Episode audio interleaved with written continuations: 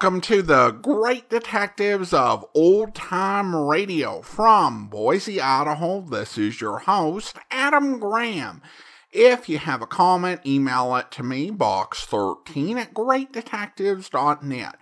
Follow us on Twitter at Radio Detectives and check us out on Instagram instagram.com slash great detectives. If you're not subscribed to our podcast, I do encourage you to do so. You can subscribe with your favorite podcast software, including Apple Podcasts, Google Podcasts, Spotify, or the Amazon Music app at amazon.com slash OTR detectives. Today's program is brought to you in part by the financial support of our listeners.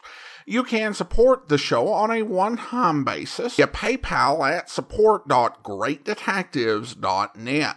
Well, now it is time for this week's episode of Tales of the Texas Rangers. The original air date January 6, 1952, and the title is Birds of a Feather.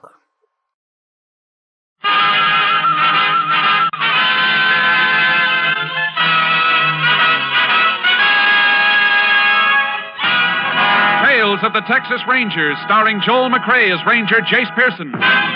Another authentic reenactment of a case transcribed from the files of the Texas Rangers.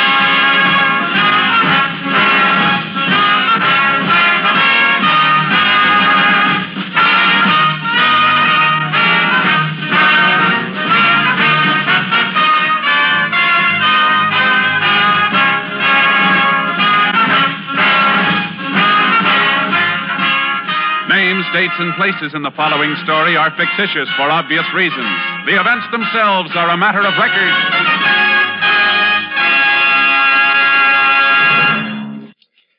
Right now, I'd like to give you some of the listening highlights of tomorrow's Monday Night of Music on NBC. The life and music of Franz Schubert is the basis for the Railroad Hours presentation of Blossom Time tomorrow evening. Starring Gordon MacRae and Nadine Connor, Blossom Time is one of Sigmund Romberg's most famous musical romances. Be sure to hear it tomorrow as presented by the Railroad Hour. Also, tomorrow evening, over most of these stations, the Telephone Hour welcomes Lily Pons, famous Metropolitan Opera star. As the initial Telephone Hour guest of 1952, Miss Pons continues the schedule of appearances that have made her one of the favorite soloists heard over this distinguished program.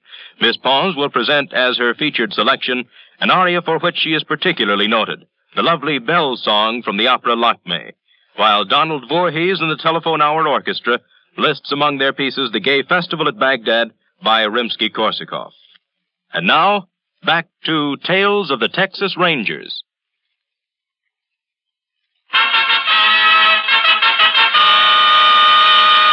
And now, from the files of the Texas Rangers, the case called Birds of a Feather.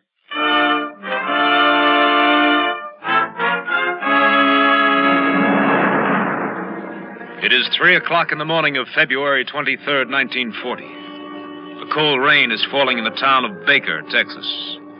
A car drives slowly through the darkness, comes to a stop near the Union High School. The two occupants sit, looking up the street toward the school grounds.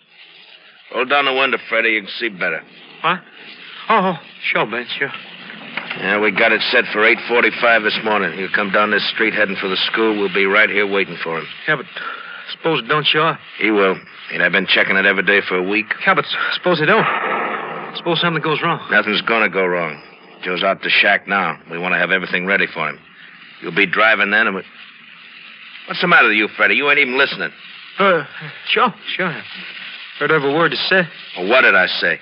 Uh, Joe's out at the shack. Uh, And what? well, guess I must have missed the rest. Yeah, you must have. You're scared, ain't you, Freddie? Ain't you? Okay, so I'm scared.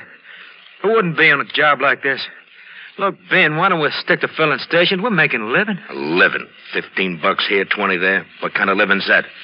We'll get more off this job than we hitting a hundred filling stations. I don't like it, Ben. I just don't like it. All right, let's get out of here.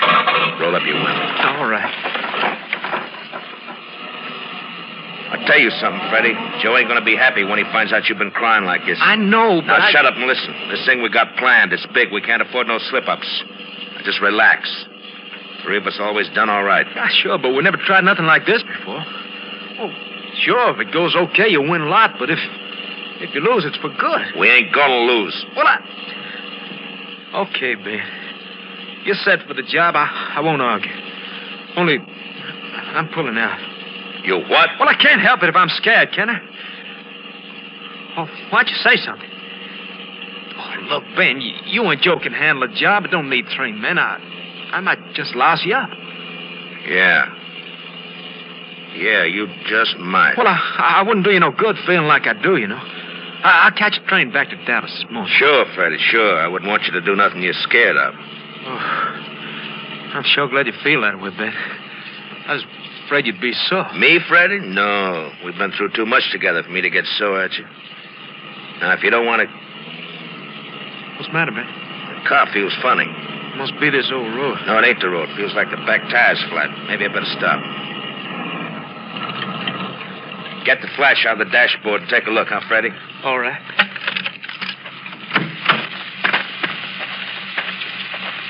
You see anything? Right rear looks okay. Sure it's wet out here. What about this and Bring a light over. All right. Well, that looks okay, too. I reckon you imagining things, Ben. Yeah. Hammer the flash, Freddy. Sure, yeah. Now, let's get... Ben, what you doing with the gun? You were right, Freddie. Joe and me can handle the job alone. We don't need you. Ben, no. Like you said yourself, you might louse us up. But I said I was leaving town. You, you never hear from me again. Yeah, Ben. but you'll know about the job, Freddie. You'll know who done it. Ben, don't be crazy. Ben!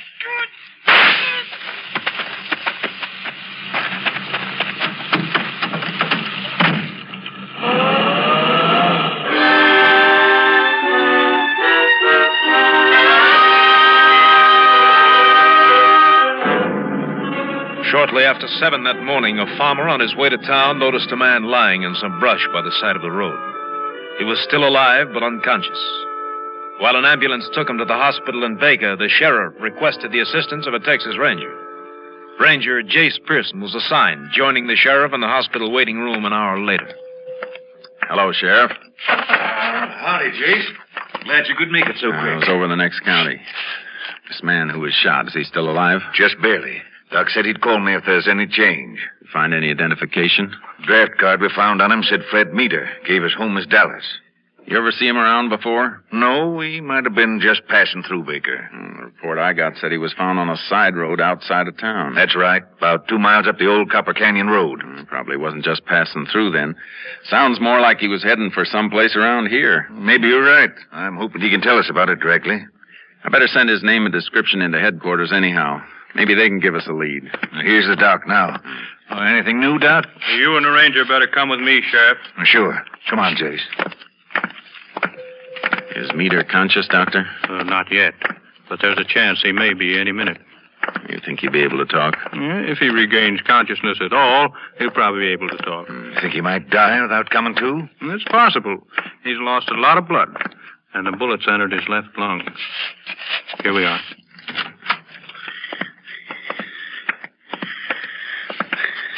You can leave him now, nurse. I'll stay with him. Looks the same as he did a while back, Doc. Mm, Not quite. Pulse a little weaker, respiration slower. I'm afraid he's just about finished. No chance of his pulling through. huh? Mm-hmm. Sounds like he's coming to.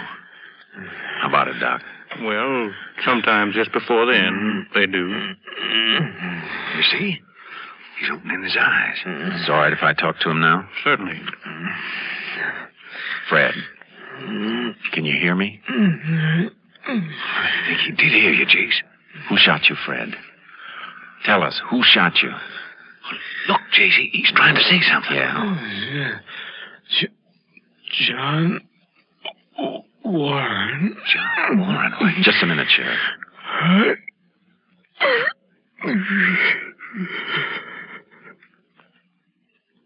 I'm sorry, Ranger. Yeah. Thanks, Doctor.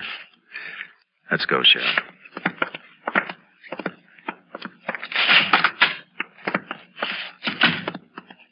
You know the name John Warren, Sheriff? Sure do, Jace. Well, this meter fella, he's all wrong. Why, John Warren's one of the leading citizens in Baker. Does he live nearby? About a mile out of town. Jace, this don't make sense. I know John well. He wouldn't have any connection with a kid like that. That's something we better make sure of. Come on, Sheriff. We're going to visit Mr. Warren.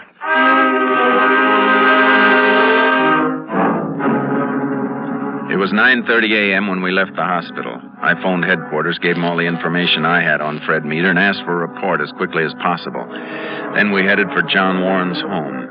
It was a rambling ranch-type house set back in the low hills just outside town. Mr. Warren opened the door for us himself. Howdy, John. Well, Sheriff, this is a pleasant surprise. Come in, come in. Thanks. This is Ranger Pearson, John. Howdy, Ranger. Come on, over here by the fire. Well, sit down, sit down. Yeah, sure glad you stopped by. I'm afraid this isn't a social call, Mr. Warren. Oh, well, no matter. Glad to see you anyhow. I gets lonely around here. Boys at school all day. you know, sometimes I think I shouldn't have retired so young. Uh, you and the sheriff want some coffee, Ranger? No, thanks. I'd like to ask you some questions, Mr. Warren. Well, sure. Go ahead. Early this morning, a young man named Fred Meter was shot on a side road near Baker. That's so? Well, sorry to hear it. Sorry to hear it. It don't help the town to have things like that happen here. Oh, no reflection on you, Sheriff. Uh, you know who shot the fella? I'm coming to that. The sheriff and I were with him in the hospital just before he died. He mentioned your name. My name? Why, that's crazy. I, I didn't know this, uh, this... Fred Meter. Yeah, Fred Meter. I never even heard of him. Well, Sheriff, you and me have been friends for near ten years. You, you don't believe this stuff, do you? He did mention your name, John. Why, I, I don't know what to say. I, I just don't know what to say. You haven't always lived around here, have you, Mr. Warren? No, no. I moved here ten years ago after my wife died. Where'd you live before? Dallas. Got some oil leases near there. Fred Meter was from Dallas, too. You sure you didn't know him? Ranger, You've got to believe me. I, I don't know what this is all about, but uh, there's some mistake somewhere. There, there's got to be. Maybe there is, Mr. Warren. But until we find out what it is, we'd like you to stay in town. Let's go, Sheriff.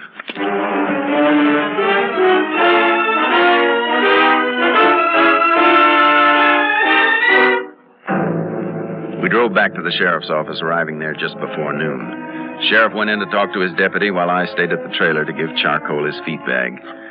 Five minutes later, I joined the sheriff in his office. Jace, look at this, will you? What is it? Message from Austin. Deputy just gave it to me. Anything about Fred Meter? You bet there is. Fred Meter had a record. Three convictions for larceny. Filling station jobs. Anything else? Yeah. Seems he worked with a gang. Picked up each time with two other fellas. Ben Morphy and Joe Wills. That could be something. We get out a pickup on them. Uh, there's something else, Jace. Fred Meter, Ben Morphy, and Joe Wills all worked at one time for the Warren Oil Company. John Warren's outfit? That's it. Get your hat, Sheriff. I've just thought of a few more questions to ask Mr. Warren.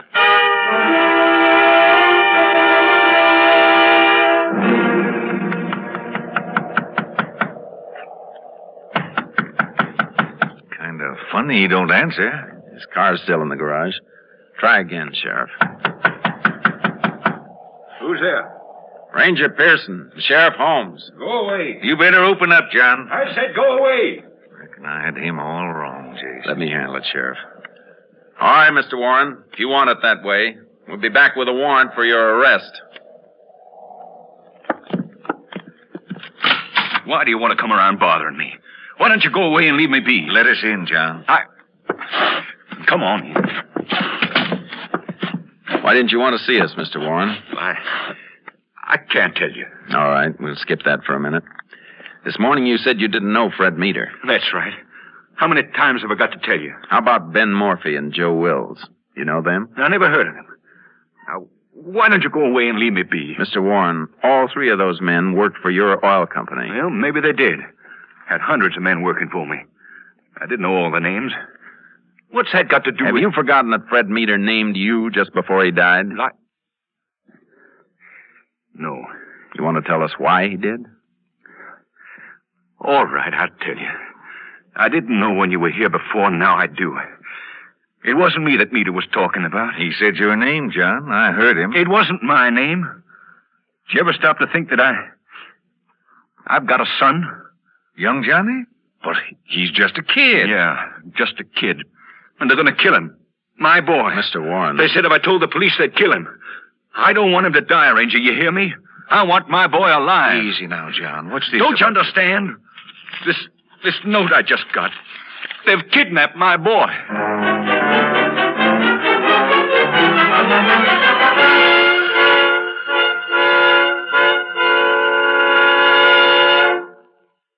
In a moment, we will continue with Tales of the Texas Rangers, starring Joel McCrea as Ranger Jace Pearson. Here is an urgent message for all ship's radio officers. The Federal Maritime Administration is calling all former Merchant Marine radio officers to come back to sea. Right now, scores of ships are riding at anchor, loaded and ready to sail. Their cargoes are vitally needed by our fighting forces and by our allies. Especially right now, the need for radio officers is acute. If you have had six months merchant marine radio operating experience since January 1935 on any kind of FCC license, the American Radio Association, CIO, will help you get an emergency license to ship out at once. You will earn more than $600 a month. Former radio men are urged to write, phone, or wire to the American Radio Association, 5 Beekman Street, New York City, which will put you in touch with the port office nearest your home. Or go now to the American Radio Association, 5 Beekman Street, New York City. And now, back to Tales of the Texas Rangers.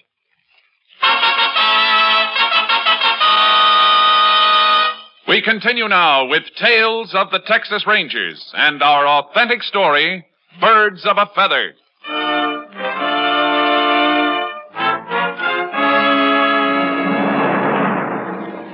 The kidnap note had arrived in the mail that morning, but Warren had not picked it up until a few minutes before we arrived. It was a crudely printed message, unsigned and mailed the night before in Baker. It asked $10,000 for the return of the boy. The money was to be brought in $50 bills to a shack in Copper Canyon at 4 o'clock that afternoon. It was now 1.15. While we read the note, Warren paced back and forth across the room. John, walking back and forth like that ain't gonna do no good. Why don't you sit down? Sure, you can say that. It's not your boy they got out there in the cold. Now, John, that ain't fair. You know I feel bad about this. I know you do, Sheriff. I, I'm sorry. Mr. Warren, are you sure they've actually picked up your son? Well, they must have. I called the school right after I got the note. Johnny never showed up there today. That means they've had him since before nine this morning. What's the use of talking about it? Just let me leave the money and get my boy back. We'd like to help you get him back. You've read what I said in the note. If I bring the police in, they'll kill him. Mr. Warren, what I'm going to say will sound pretty blunt, but I want you to think about it. No, I can't think. Now, just a minute. You must believe that once the kidnappers get the money, they're going to take the trouble to bring your son back. Well, I... Ranger's right, John. They wouldn't do that. Too much risk getting caught.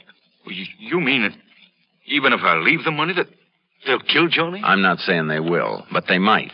Look at it this way. Sure, the note said they'd bring your son back, but did it say when or how? Well, no. I've seen a lot of these cases, Mr. Warren.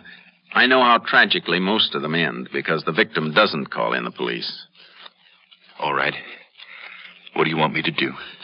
First of all, you've got to understand one thing. We'll do our best to help you, but it's humanly impossible to guarantee anything. I understand that, Ranger. Good. Now, let's see. It's 120. How long will it take us to get to Copper Canyon, Sheriff? Well, if we cut across the back of this ranch, shouldn't take us over 20 minutes on horses. Good. You got a horse for the sheriff, Mr. Warren? I sure have. Corral's full of them. Is there some place we can watch the shack without being seen? I reckon the best place would be along the rim of the canyon. They wouldn't spot us there. I don't suppose you have all that cash handy, Mr. Warren. I'll have to get it from the bank. You know any of the bank officials well? The president, one of my best friends. I'll get the money directly from him. Have him mark the bills and record the serial numbers. Well, he'll want to know why. Tell him, but ask him not to say anything to anybody. All right, Ranger. We'll be taking off now. You can ride to the canyon as soon as you have the money. You, uh, you want me to leave it there just like they said? That's right. We'll be watching. And we're going to count on catching whoever picks it up.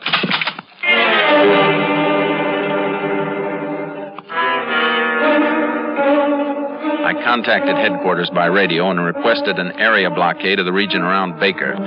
Then the sheriff and I started off.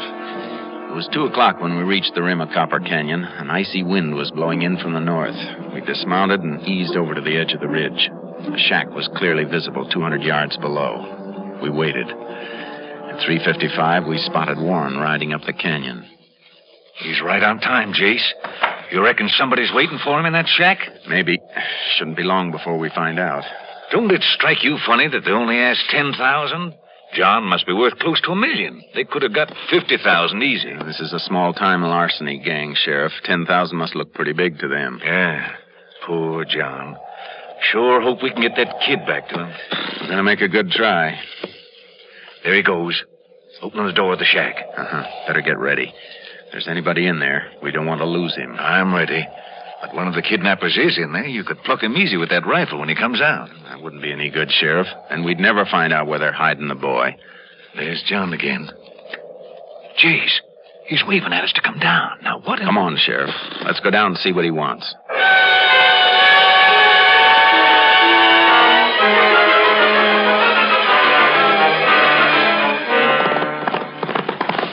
There's something I don't like about this, Jace. Why would John beckon us down here like he did? There's only one way to find out. We'll know in a minute. I don't see him around. He must have gone back into the shack. Oh, oh, Charky. Oh, boy. Oh. Be careful moving in, Sheriff. Maybe some kind of trap.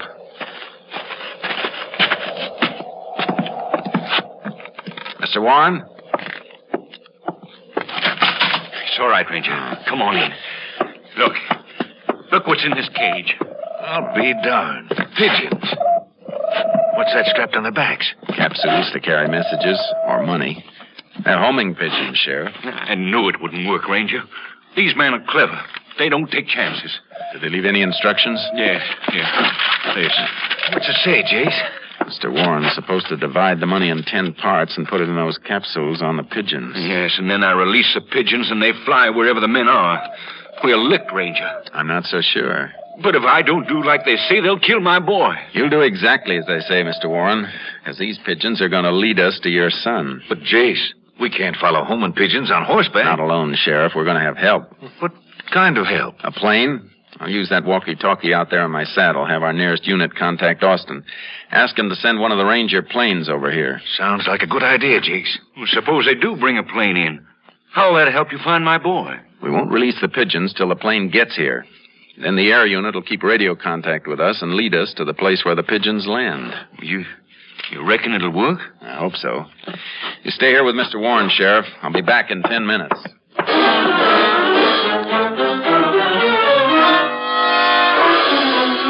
I rode to higher ground so my radio signal would carry.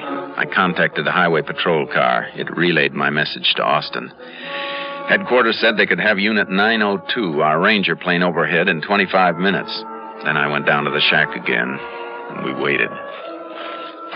Plane should be getting here any time now, Jace. I wish they'd hurry. Yeah, thought I heard it a second ago. Yeah, there it is. In from the southeast. Where? Oh, I see it now. How about the pigeons, Mr. Warren? They're all ready to go. Bring the cage out of the shack, will you, Sheriff? Sure. You, uh, think the plane sees us yet? I don't know, but I can call him now. Unit 10 to Unit 902. Go ahead, Unit 902. Unit 902 to Unit 10. Am directly above Copper Canyon. Indicate your position. Unit 10 next to shack at north end of canyon floor. Can you spot us? Gotcha. Relay instructions. Pigeons are all set, Jace. This unit will release 10 pigeons. Follow them and locate landing place. Request you maintain radio contact with us. Stand by for release of pigeons. 10 4, Unit 902. Clear. All right, Sheriff. Open the cage and let the pigeons go.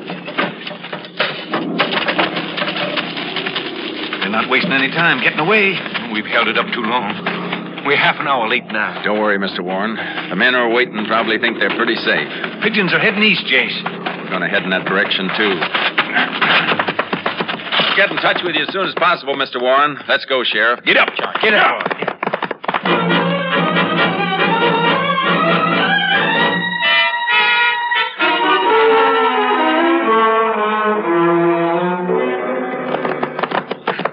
We've been riding for over ten minutes, Jace. Shouldn't we be hearing from your plane? Uh, he's probably got more than he can do just keeping his eye on those pigeons. We'll hear from him. I sure hope it soon. Gets dark early these days. Uh, it could be him coming in now. Unit 902 to Unit 10. Ooh, ooh, ooh, oh, boy. Unit 10 to 902. Go ahead. This unit has got off motor. I'm gliding to avoid detection. Is my signal clear? Signal clear, 902. Pigeons are now landing at shack, due east your former position. Shack located at base of hill, where dry wash makes horseshoe bend. That's the old Martinez shack, Jace. Been empty for years. Sounds like it's occupied now. Thanks, 902. We'll take it from here. Unit 10 clear. How far's the Martinez shack from here, Sheriff? Four miles, maybe. Five at the most. And we got a knock on it, Sheriff. No telling what their plans are now. Get up, Chark. Come on, boy.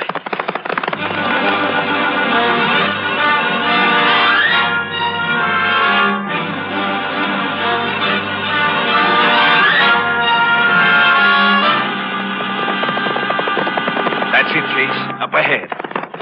Whoa, whoa, Charky. Whoa, boy. Easy. Oh, boy. We didn't make it any too soon. It's getting dark already. Better leave the horses here. Wonder if they're still inside the shack. Here's your answer, Sheriff. Car hidden in that brush. Must have driven up this dry wash. Uh-huh. How do you uh, figure to take him, Jace? Yeah, they won't be expecting us. Best way is to break in and get him before they can hurt that boy. If they haven't hurt him already. Yeah. When we get to the door, wait till I give the word to go in. Gotcha, Jace. Come on. Pigeons. At least we know we got the right place. Uh-huh. You ready, Sheriff? Whatever you say. Now. Hey, hey, Joe, the cops! Watch it, Jace. all right, Jace? Yeah. You sure clipped this one. He's dead in a doornail. I think we just nicked the other one. Oh, I'm hurt. I'm hurt bad. Ah, it's only your shoulder. Where's the boy? In the back room. See if he's all right, Sheriff. Sure. Your name Joe Wills? No, Joe's over there. Get me to a doctor, will you? Young Warren's all right, Jace. I'm untying him. Good. You must be Ben Morphy. Yeah. Get me to a doctor. Oh, my shoulder. There's nothing wrong with your legs, Ben. Get up. It's a long trip to Huntsville, and you're walking the first part.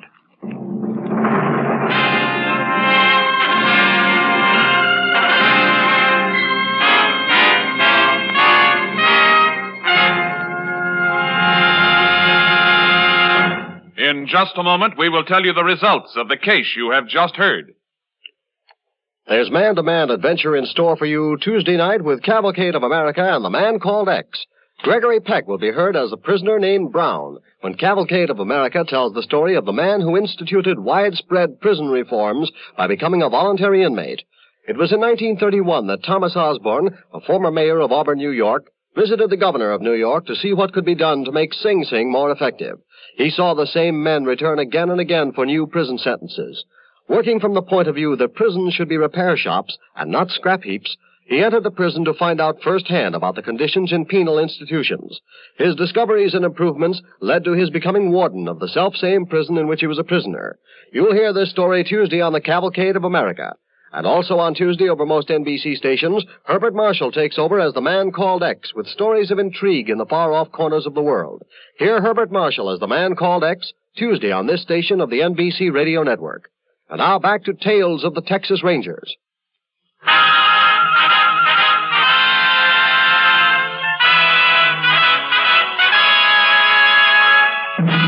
And now, here are the results of the case you have just heard. Soon after the arrest, Ben Morphy confessed to the killing of the third member of the gang, Fred Meter. He was tried and convicted on dual counts of kidnapping and first degree murder. On August 31st, 1941, he died in the electric chair at Huntsville Penitentiary. Next week, Joel McCrea in another authentic reenactment of a case from the files of the Texas Rangers.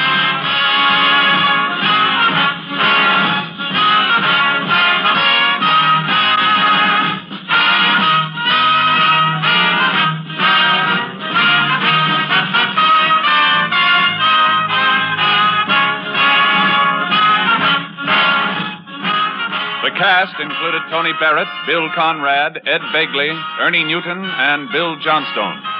Technical advisor was Captain M.T. Lone Wolf Gonzaullas of the Texas Rangers. This story was transcribed and adapted by Charles E. Israel, and the program was produced and directed by Stacy Keach. Hal Gibney speaking.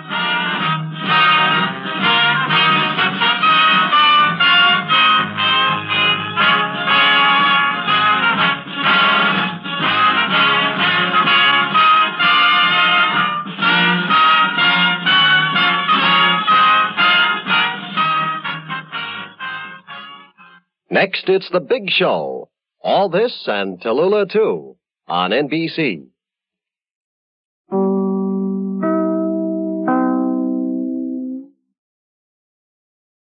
Welcome back. Kidnappers may not have been caught except for the murder they committed. However, you can understand their motive for doing so. If you understand under the law at the time, kidnapping was a capital offense. So if they let one of their partners leave and he got picked up by police, they could find themselves being used as a bargaining chip for him to get a lighter sentence. And I do think there, you know, whatever you think of the merits of the law, there were some unintentional perverse incentives. For example, if kidnapped victim can identify you, you fear they might, then that also can be a reason to kill them. Because if you're caught and you're arrested for killing them, you'll get sentenced to death. But if you let them go and they identify you, you can also get sentenced to death. The use of carrier pigeons to pay the ransom was clever and not something I really expected from an armed robbery gang. But I guess one of them, you know, may have trained pigeons and then decided to use it in a crime. Uh, there's a story there and I'm kind of curious about it, but no particular answers. In terms of the logistics of their plot, from what I can find, it does seem like this is plausible. The folks at Honest Trailers did some research for their Batman 66 trailer. Of course, one of the plot points in that film was that the Penguin and all of the other villains were holding diplomats hostage in evaporated form for $1 billion, which the penguin said would be delivered by his horde of carrier pigeons. Uh, they did the research and they found that based on the weight of a billion dollars in $100 bills, it would take 128,000 carrier pigeons to deliver the U.S. ransom of a billion dollars. However, that would be, we'd be talking about with 10 million $100 bills. 10 million divided by 128,000 equals 78 bills. And if you can't trust the scientific research of honest trailers, I don't know who you can trust. So the carrier pigeons could have easily carried two to three times the number of bills that the gang asked for. But as Jay said, this was not a gang used to thinking big. And who knows, maybe the tubes that they had and that they trained the pigeons with weren't big enough to hold more than 20 bills. Unfortunately, honest trailers didn't calculate that. Now it is time to thank our Patreon supporter of the day. I want to go ahead and thank Sarah. Sarah has been one of our Patreon supporters since March of 2017, currently supporting us at the Shamus level of $4 or more per month. Thanks so much for your support, Sarah. And that will do it for today. A reminder that uh, you can subscribe to this podcast with your favorite podcast software, whether it's Stitcher, TuneIn, Apple Podcasts, Good Pods, or the Amazon Music app at amazon.com slash OTR Detectives. If you are enjoying this podcast on YouTube, be sure to like the video, subscribe to the channel, and mark the notification bell. We'll be back next Saturday with another episode of Tales of the Texas Rangers, but coming up on Monday, join us for the adventures of Sam Spade, where. Well, there it is, Sam. Mm-hmm. Joe Morales. Dead about three hours, I'd say. Four slugs, chest, shoulder, and head. Looks like amateur work A professional aims for the belly, or did you mean it to look like an amateur job? Would I be sap enough to drop him in my own apartment? Besides, he's my lawyer's brother, and I might need Sally again. Why did you call me? Well, you heard what I said to Joe after the trial. Who told you that, Virginia? Yeah, but she didn't have to. Didn't I ask you to sit there? Oh, that's one thing that worries me. Look, uh, let's go in the other room, huh? I feel like a drink. Well, here's my pitch, Sam. I checked out of San Quentin yesterday morning. I didn't have a mark against me. The warden himself put my case before the parole board. He called me the ideal prisoner. Shall we dance? Okay, Sam, okay, but a man can change a lot in three years. So can a woman. Hm. Virginia met me at the gate when we drove into the city. We didn't have a thing to say to each other. The way I felt by the time the ride was over, Joe could have her and welcome. I had other plans. Such as? Well, the parole board was getting me a job with a mining firm, a, a surveyor. I took a course up at Quentin. You uh, seriously expect me to swallow this line of guff? Listen, you don't get fat making a living on the mace. Take half of these guys you hear telling the world what wonders they are at puffing boxes, knocking over joints, and the rest of the lays. Yeah, not half of them make three meals a day at it. Then what chance has a guy without a regular racket? And, brother, that's me. I'll buy that for now. Let's uh, talk about that dead body. All right. Well, I, uh, I called Joe on the phone this morning, see, and I told him to meet me here at 3 this afternoon. I wanted to tell him, forget about what I said about how I was going to get him. Not that I wanted to write off that rap I took for him. But if he was scared, he might come gunning for me. I might have to break parole to defend myself. About Virginia, like I told you, we got nothing to talk about. Yeah, yeah, it was beautiful while it lasted. So he was due here at 3, huh? I hope you'll be with us then. In the meantime, do send your comments to box13 at greatdetectives.net. Follow us on Twitter at Radio Detectives and check us out on Instagram, instagram.com slash great detectives. From Boise, Idaho, this is your host, Adam Graham, signing off.